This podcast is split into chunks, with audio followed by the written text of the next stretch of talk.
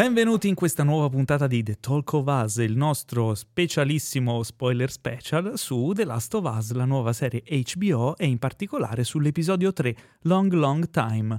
Che cos'è uno spoiler special? È un podcast in cui andremo a sviscerare nei più, diciamo, minimi dettagli quello che succede nell'episodio appena, insomma, uscito su de- della nostra serie preferita del momento. Quindi, se non l'avete ancora visto, eh, vi avverto che spoilereremo e quindi vedetelo e poi tornate ad ascoltarci. Sono qui con Teo Yusufian, eh, che è ancora un po' sconvolto dall'episodio di questa settimana. No, non Com'è? è che sono sconvolto, io sono rimasto annichilito, sono rimasto annientato. E non sei l'unico. È stata... Beh, intanto ciao a tutti e ciao a tutte. Eh, non, non so veramente che cosa dire, non, non me l'aspettavo, ma adesso ne parliamo con ordine per quanto si possa fare ordine dopo un, boh, una cosa del genere. Io non lo sai che veramente ho... Credo che farò fatica a parlarne in questa puntata. Questo potrebbe essere uno degli episodi di televisione più belli dell'anno, secondo me. Ehm, Ma io mi spingerei anche un po' in là, al di là dell'anno. Allora, intanto ci tengo a consigliare a tutti coloro che ci ascoltano e che capiscono eh, la lingua inglese eh, il podcast ufficiale di The Last of Us in cui Neil Druckmann e Greg Mazin analizzano, eh, diciamo... Cioè, facciamo pubblicità alla concorrenza, Paolo, No, va bene, certo. Se non, se non capite l'inglese, eh, noi poi vi faremo un riassunto della puntata Ah, che l'ho ecco, ascoltato, ho ascoltato le puntate, ho trovato un sacco di spunti interessanti, soprattutto su quello che sono i retroscena di come è stata adattata la serie dal videogame e di come sono state fatte alcune scelte. E la cosa buffa eh, è che in più di un'occasione eh, Neil Druckmann cita Vince Gilligan e in particolare il fatto che da Vince Gilligan ha imparato come la, la possibilità di una serie, di, di una narrazione seriale, ehm, permette all'autore di avere tanti nuovi inizi e quindi all'inizio di una puntata anche di decidere di spiazzare lo spettatore come è stato fatto nei primi due episodi, eh, per poi comunque andarsi a ricollegare e a illuminare quello che insomma non si è capito all'inizio andando avanti nell'episodio. Questo caso del- dell'episodio 3 è un po' eh, bizzarro perché l'episodio si riallaccia all'inizio al finale della puntata precedente, quindi vediamo Joel ed Ellie da soli eh, che insomma... Che si incamminano a 10 miglia da Boston, che Sì. ho letto oggi che la cosa ha fatto...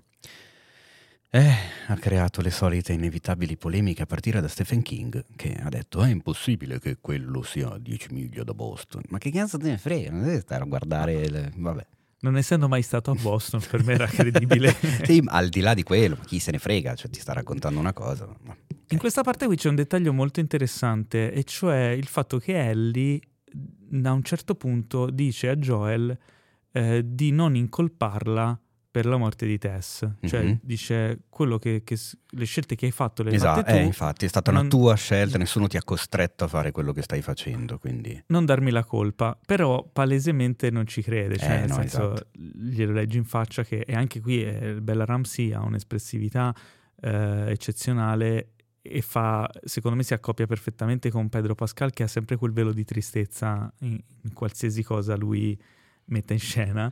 Ma io ho notato anche la, tra di loro, eh, in questo scambio iniziale, eh, che entrambi riescono a recitare due cose diverse con eh, la voce e con il viso.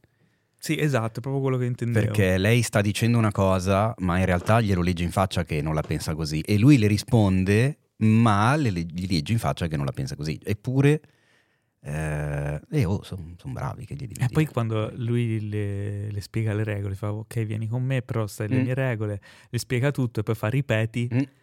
e lei non ripete le stesse parole perché comunque lei ha sempre questo atteggiamento di ribellione, no? No, lei semplicemente riassume con eh, quello che dici tu. Si, si fa quello che dici tu. Sì. Sì, basta. A No, posto andiamo, così. andiamo. E di lì poi subito switcha e, e ritorna la Ellie curiosa che non ha mai visto il mondo, trovano l'aereo, eh, ti fa capire che mh, qua- quanto è il distacco tra la nostra realtà e quella che ha vissuto lei, perché per lei è tutta una sorpresa, è tutta una, una scoperta.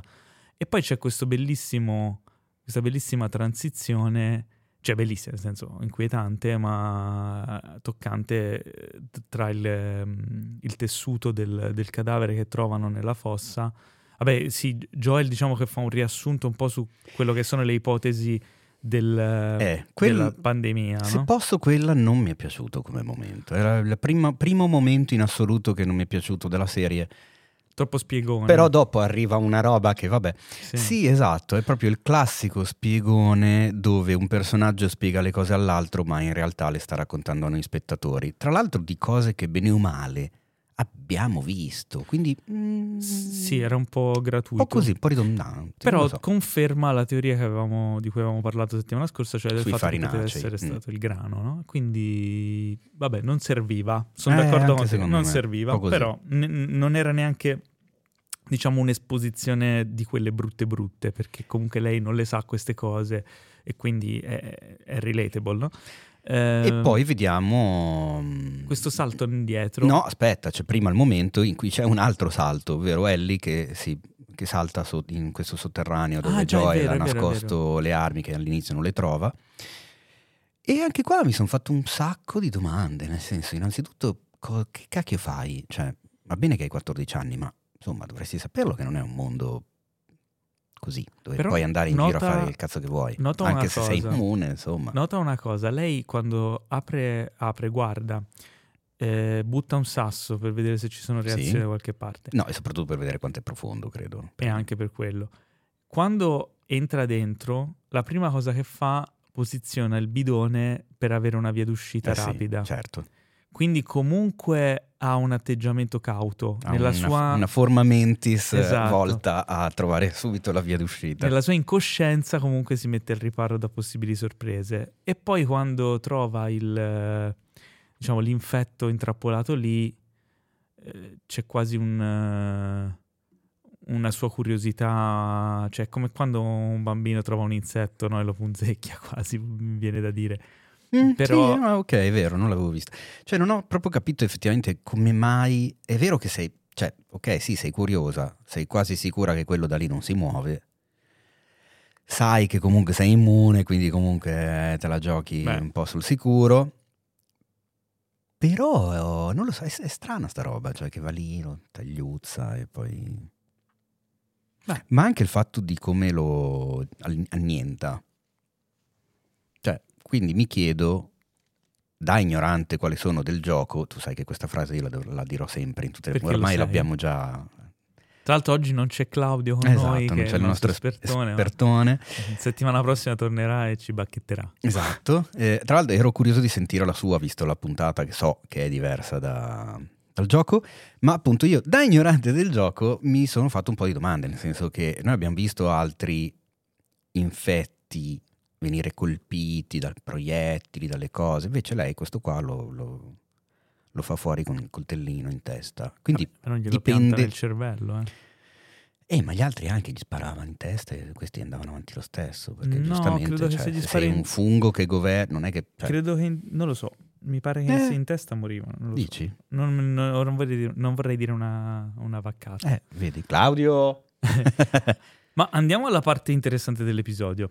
Quindi eh, trovano questa fossa comune, eh, scioccante vedere cadaveri sia di adulti che di bambini e dicono che questi erano, non erano infetti, eh, erano esatto. sani ed erano stati diciamo ammazzati per evitare che si diffondesse la, l'epidemia.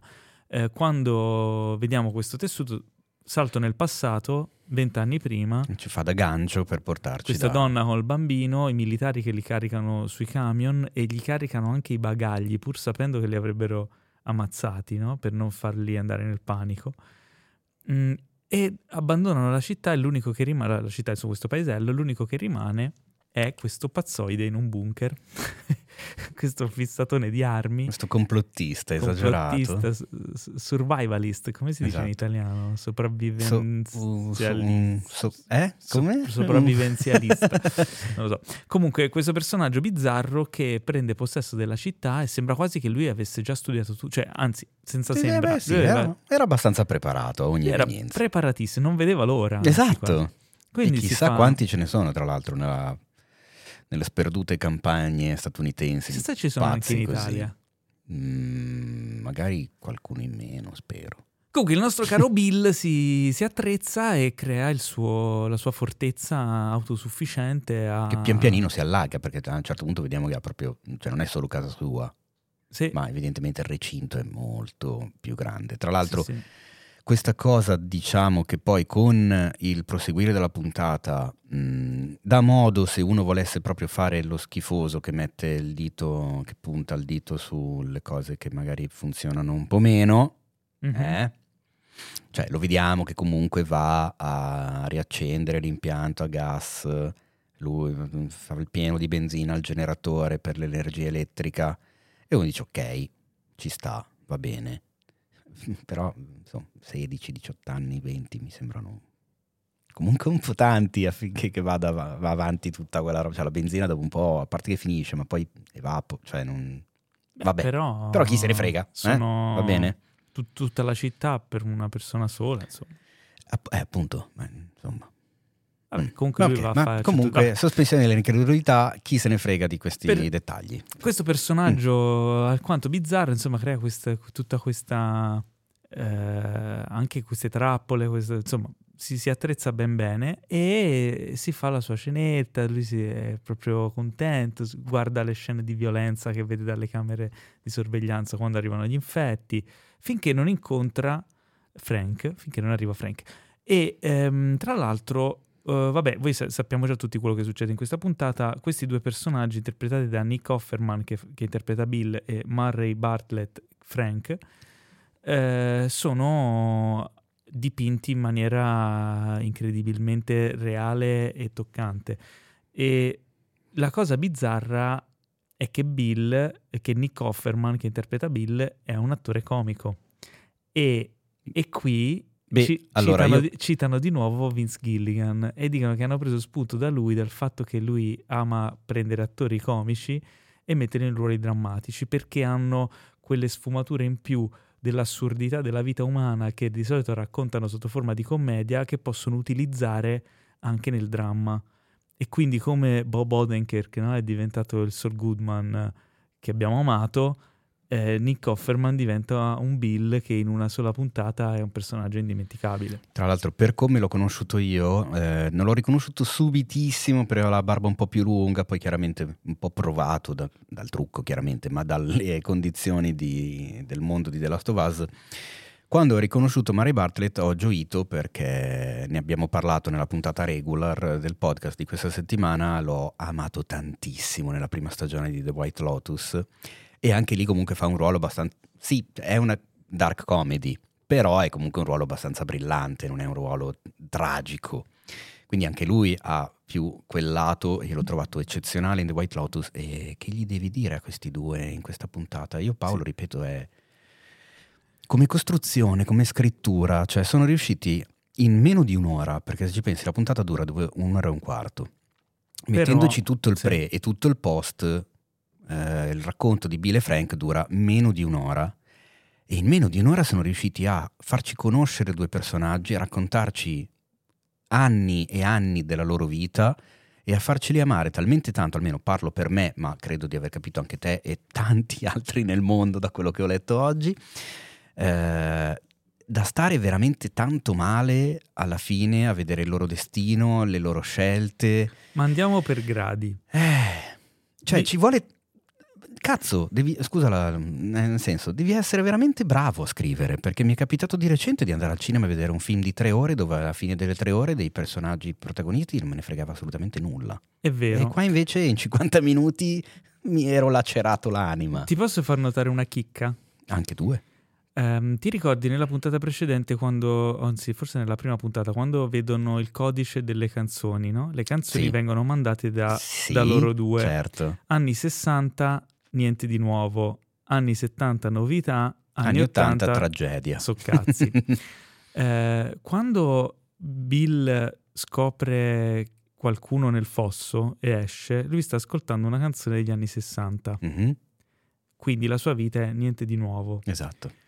Quando incontra Frank e gli fa la cena, bellissima, eh, Frank è contento, eh, cap- Frank capisce che anche Bill è gay o lo subodora, cioè ha un, ha un, sesto senso. Sì, mm. perché, perché, dopo uh, lui non, avrebbe, non, avrebbe, secondo me, mh, agito in quel modo se non avesse avuto un, un sesto senso. Comunque lo vedi che comunque è un uomo rozzo, però allo stesso tempo è raffinato, ha una sua sensibilità. Sì, lui gli dice un uomo che sa abbinare il coniglio al Beaujolais. Esatto. Ho capito, però, senso, non è che tutti i sommelier siano omosessuali. Cioè, no, no, no, ma infatti è il dubbio, eh. cioè un dubbio ce l'ha, però mm. sotto sotto pensa che ci possa essere una, una possibilità. Quando trova il piano e va a suonare, la canzone che suonano, di che anni, anni è? Di che anni è quella di Linda Rostar? Anni 70. Ah.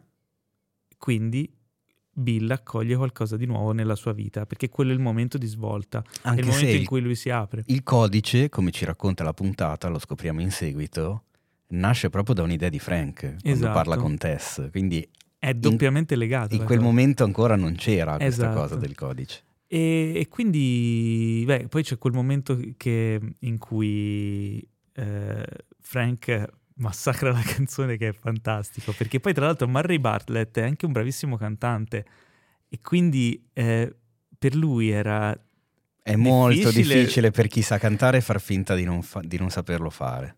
La distrugge quella eh, canzone sì. ed è bellissimo quel momento. Grande parentesi, allora, eh, da ignorante del gioco, mm. io sono stato in ansia, ma eravamo, io l'ho vista come al solito con la Bigna, la mia compagna, eh, eravamo in ansia di brutto dal momento in cui Bill lo incontra, che dicevamo non farlo entrare, cioè, tu sei pazzo, hai fatto tutta sta roba, sono quattro anni che vivi da solo, ma sparagli subito, non fidarti, vai via, ma, ammazzalo.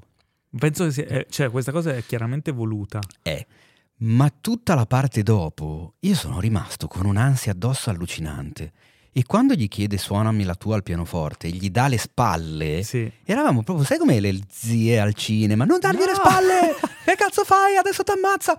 E c'è un momento preciso in cui la messa in scena fa sì che noi vediamo, eh, abbiamo una sorta di finta soggettiva chiaramente del pianoforte, perché vediamo il, la, la, il frontale, diciamo, di Bill e un pezzo di, di Frank, chiaramente, che a un certo punto esce dall'inquadratura.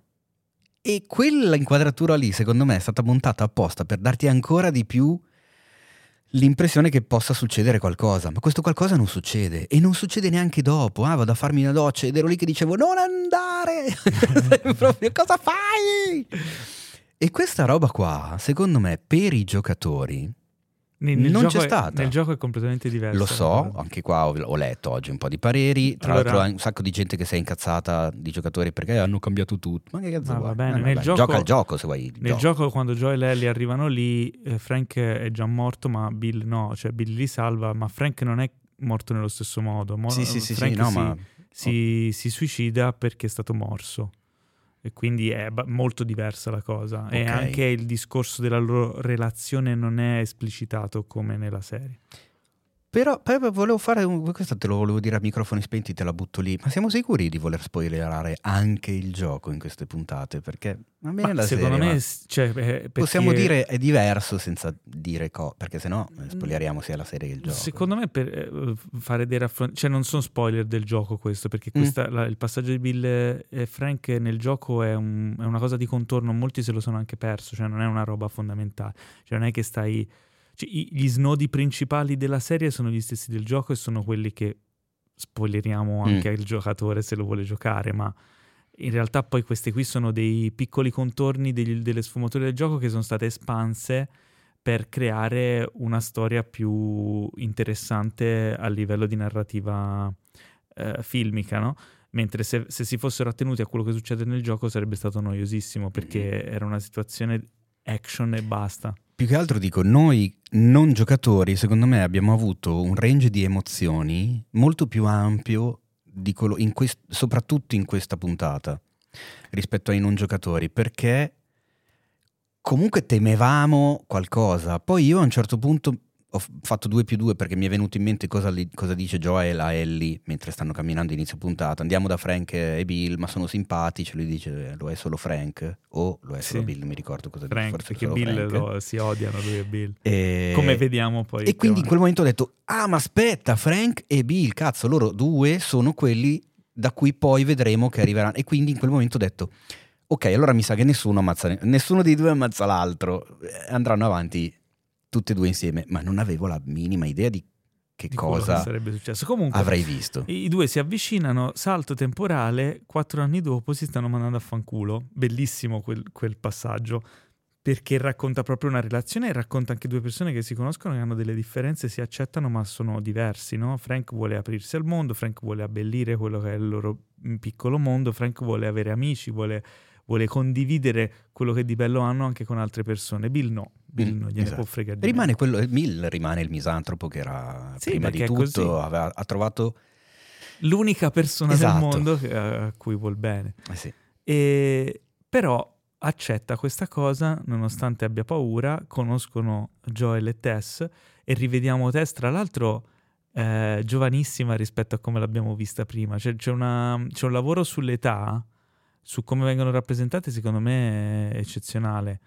Eh, anche, anche ne- nella storia di Bill e Frank, perché non sarebbe stato molto credibile il passare del tempo se non avessero fatto un lavoro eccezionale anche di make-up. E, mm, e poi c'è la scena delle... Vabbè, eh, quando rimangono da soli Bill e, e Pedro Pascal, Bill e Joel, vediamo che loro due sono due persone molto simili perché Mhm. sono dei protettori, no? Non in senso delle prostitute, però dei prote- delle persone che eh, dedicano la loro vita a proteggere qualcun altro.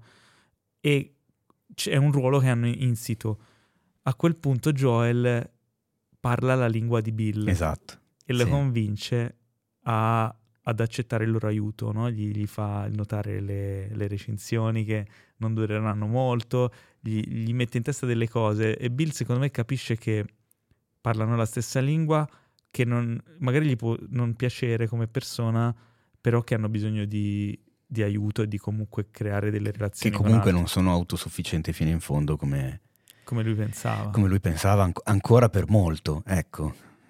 E, e poi c'è la scena delle fragole che c'è tipo mi ha spezzato il cuore. Eh sì, ma poi c'è, quel, c'è Nick Offerman che fa una- quella piccola risatina nel momento in cui...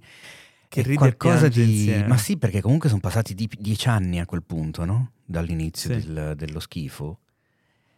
E se sono dieci anni che non mangi un qualcosa e c'è un qualcosa che cresce nel tuo giardino che neanche ti aspettavi, E lui dice, gli chiede scusa a Frank perché sta invecchiando prima di lui. prima di lui, Perché non riesce a stargli dietro con la corsa. Quindi poi vediamo la scena de- dell'attacco e lui che viene colpito. Quindi ti fa credere che Bill, eh sì, Bill addios, no?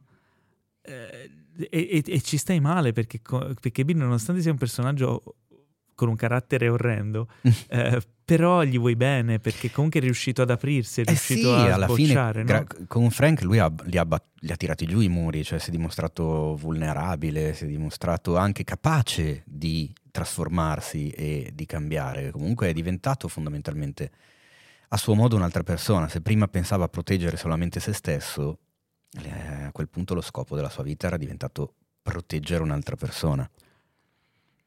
Stacco Eh, e la situazione si è ribaltata. eh sì.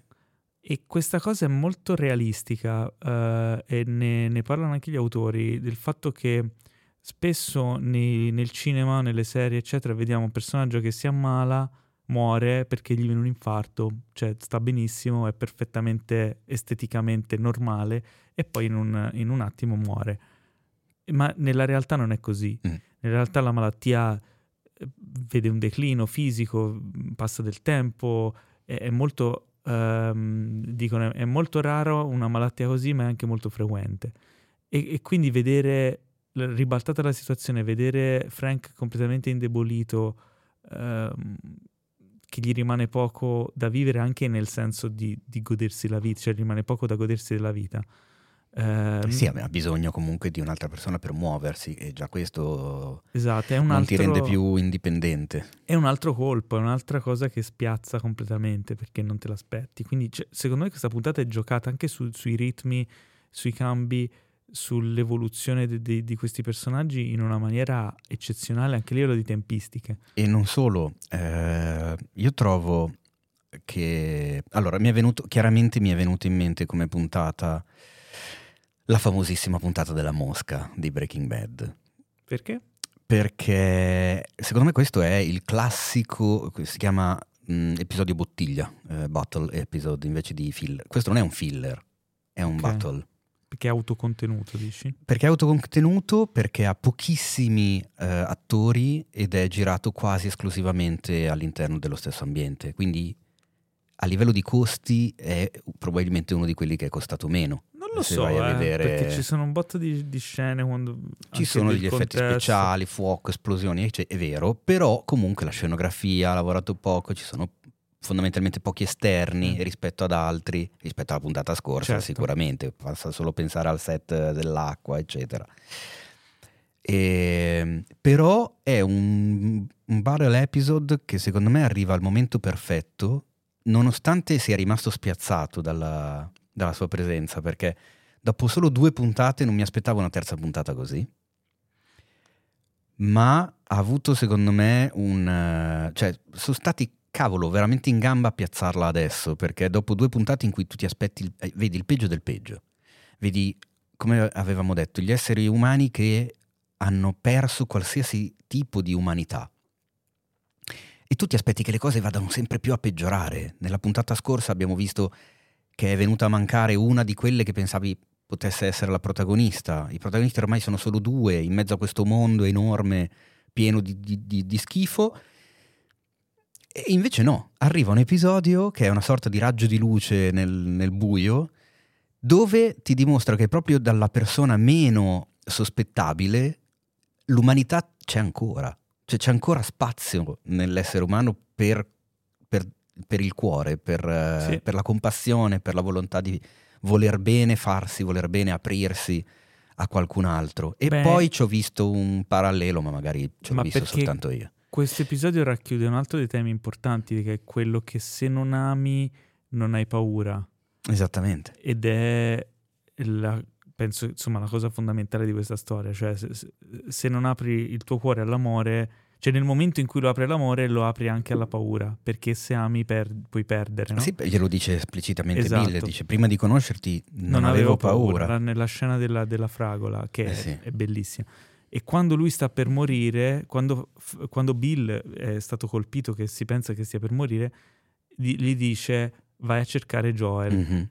E quindi anche lì si ricollega a questa cosa, nonostante lui, a lui Joel non piaccia, Eh, certo. sa che Joel è l'unico che può proteggere, quindi mette sempre Frank al di sopra, no? sempre in, in testa. Inf- infatti la lettera che gli scrive è intestata a, a- eh, to whoever but probably Joel, Esatto. che è bellissimo. Però, allora, è- l'ultimo giorno di Frank eh, è una, è una scena, è una sequenza mm, che ti distrugge, Eh, cioè, sì. non c'è altro da dire. a parte il, il mirroring con la loro prima cena, con Che lo sì, che stesso si conclude piatto, con lo stesso vino. Lo stesso accorgimento di ruotare il piatto Esatto. per la presentazione. E... Hai notato invece, dopo il Beaujolais, Mhm. con quale vino scelgono di... No, quale vino è? È un Brunello di Montalcino. Ma dai, Eh sì, cari miei. che ti ammazza quello. Vino italiano. con, con un'aggiuntina. Eh, esatto, con un- così, corretto. E anche lì, quando Frank si rende conto no, che anche Bill eh, si è, insomma, ha preso il- il- il- insomma, me- l'ultima medicina, gli- Bill dice non è la fine di una, di una insomma, di un'opera teatrale, no? Cioè Mhm. dove eh, specialmente i personaggi omosessuali, no? Alla fine lì l'autore si è, si è rifatto proprio quella, quella frase lì, l'ha ripresa da, un- da un'opera, ora non mi ricordo il nome, da un'opera teatrale che- in, in cui dicevano proprio quella frase lì per, per contraddistinguere il fatto che spesso no, il- l'amore gay doveva finire in tragedia, ma in questo caso è una decisione che lui prende perché ormai la sua vita l'ha vissuta e soddisfatto, lo dice, no? Sono soddisfatto della mia vita e non ho più uno scopo. Ed è secondo me, cioè una- la fine della loro storia è, è incredibile, è, è perfetta. C'è anche questo chiudersi del cerchio.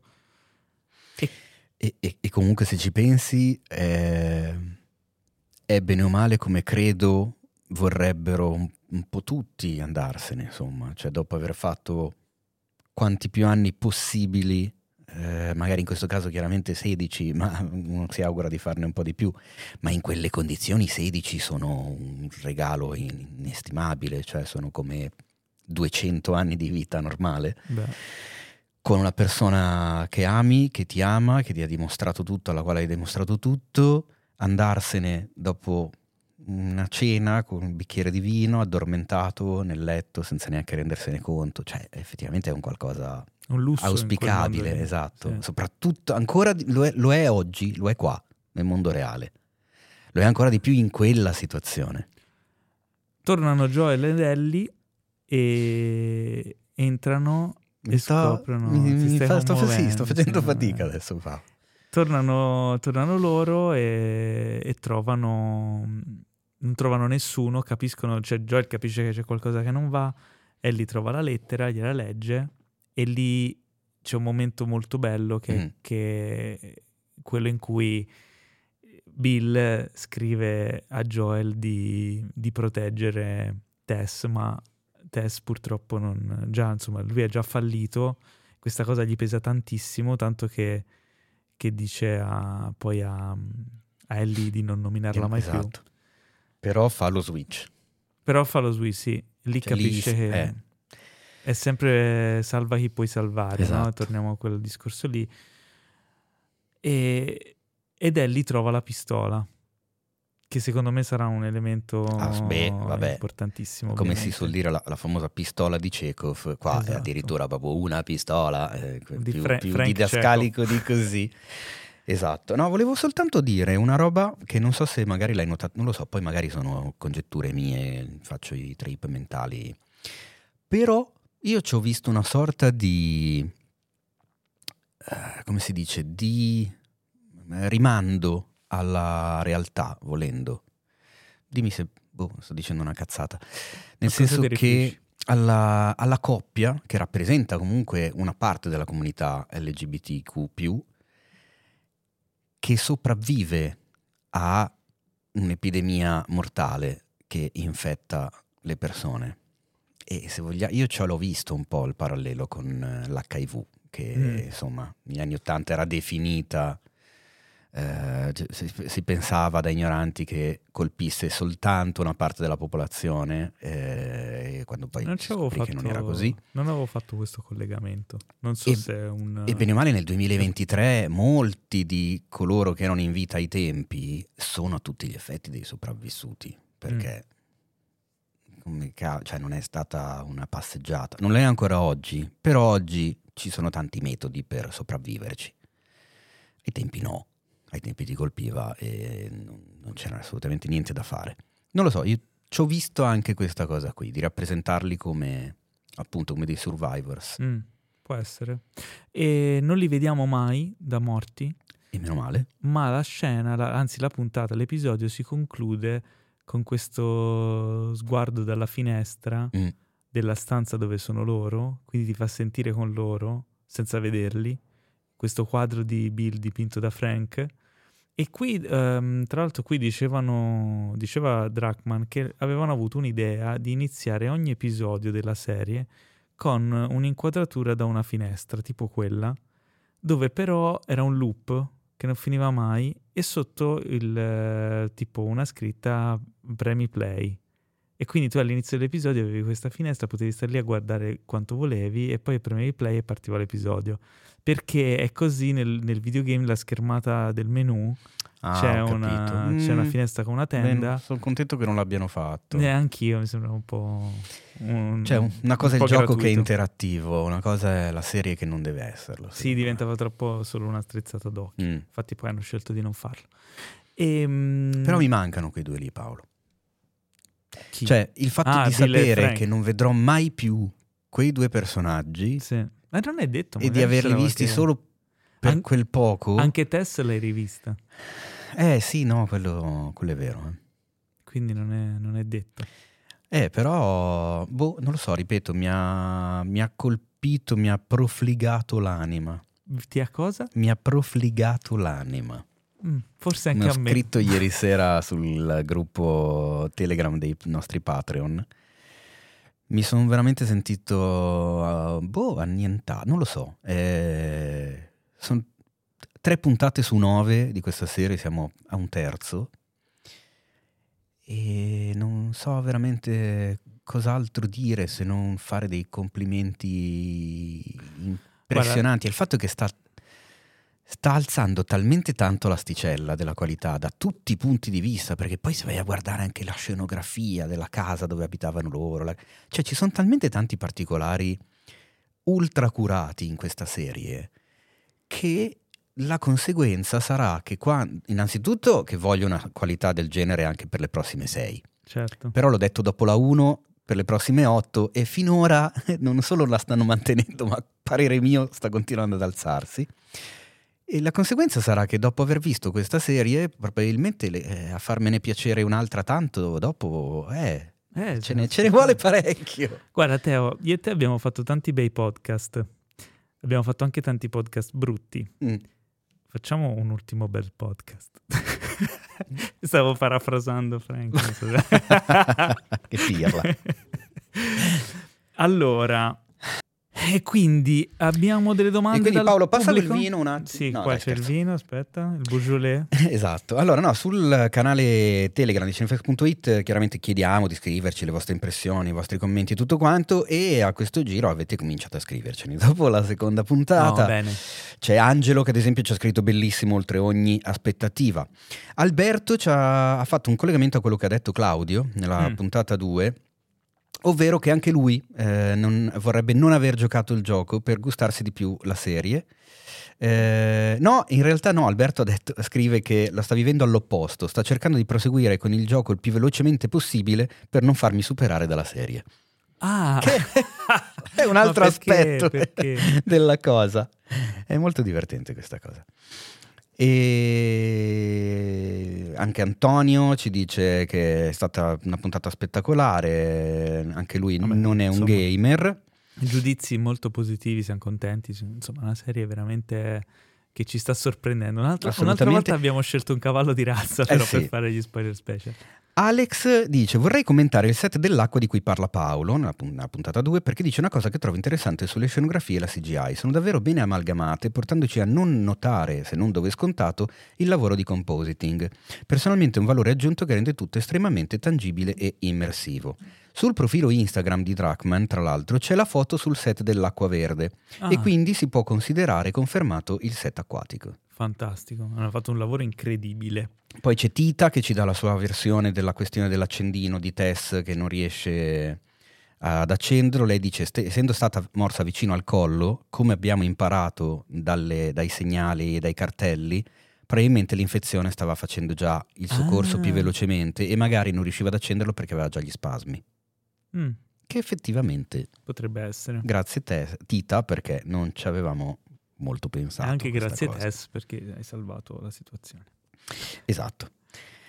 E, e, niente, poi invece Eric To che ci manda una schermata in cui ha chiesto a ChatGPT eh, se, se, come fare per un'eventuale eh, pandemia dovuta al cordyceps e le risposte di ChatGPT sono che è molto raro che potrebbe succedere, però non è del tutto impossibile.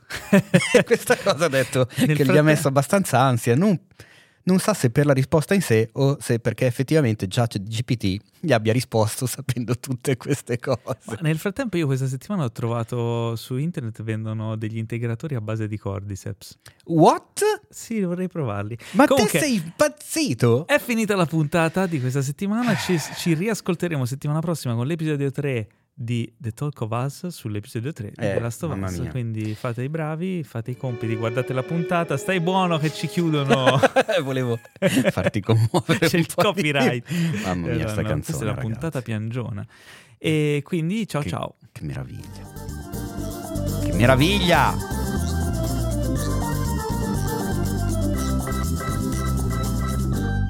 Questo podcast è stato presentato da The Best Blend.